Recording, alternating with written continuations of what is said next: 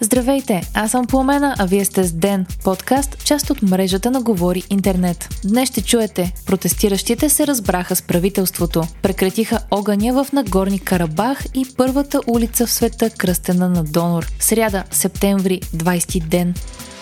Вчера, по време на срещата между министр-председателя Николай Денков и представителите на протестиращите земеделски производители, бяха договорени няколко точки, които да удовлетворят както кабинета, така и зърнопроизводителите. Денков обяви, че ще има определена квота за внос на слънчоглед от Украина за България. Зърнопроизводителите искат също забрана за внос на царевица, пшеница и рапица, но премиерът каза, че в момента се водят преговори между Киев и Европейската комисия по този въпрос и ще има развитие след като стане ясно какви са договорките на европейско ниво. Кабинетът обаче ще настоява българските искания да бъдат включени към европейските, а ако това не стане, ще се водят двустранни преговори с Украина. Денков каза също, че не се е наложило никой да отстъпва при преговорите, защото целите и приоритетите на протестиращите и правителството са съвпадали, както и че кабинетът ще оформи обещанията си в писмен документ, за да е ясно какви ангажименти Tipo, poema Днес правителството изпрати меморандум до протестиращите,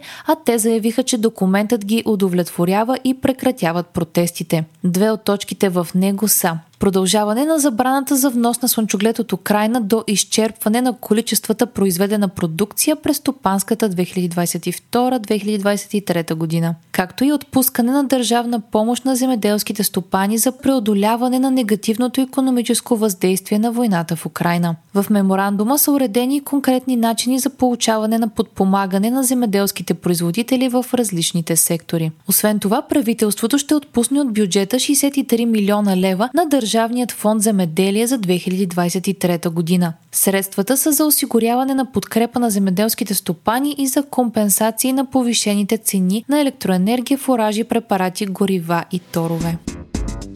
Сепаратистските арменски сили в Нагорни Карабах прекратиха огъня и се предадоха, съобщава Ройтерс. Те се съгласиха на предложението на Русия за спиране на военните действия само 24 часа след като Азербайджан започна така наречената от тях антитерористична операция. Властите в самопровъзгласилата се република Арцах са заявили, че силите на Азербайджан са завзели стратегически точки и са пробили линиите им и че при тези обстоятелства нямат друг избор. По първоначални данни, споразумението включва изтегляне на арменските военни от зоната на дислокация на руският мироопазващ контингент, както и разформироване и пълно разоръжаване на армията за отбрана на Нагорни Карабах. Въпреки, че правителството на Армения настоява, че в Нагорни Карабах няма никакви техни армейски части.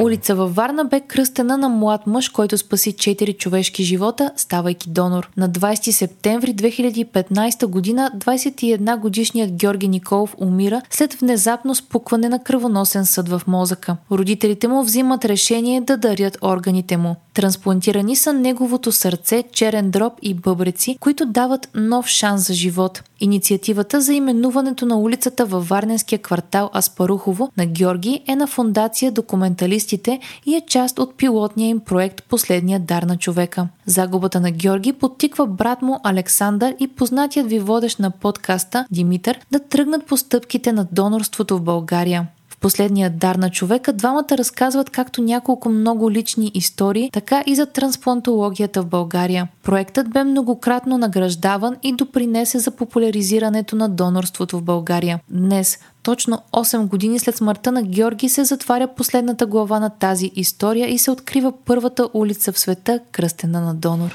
Вие слушахте подкаста Ден, част от мрежата на Говори Интернет. Епизода подготвих аз, Пламена Крумова Петкова, а аудиомонтажа направи Антон Велев. Не изпускайте епизод на Ден, абонирайте се в Spotify, Apple iTunes или някое от другите подкаст приложения, които използвате.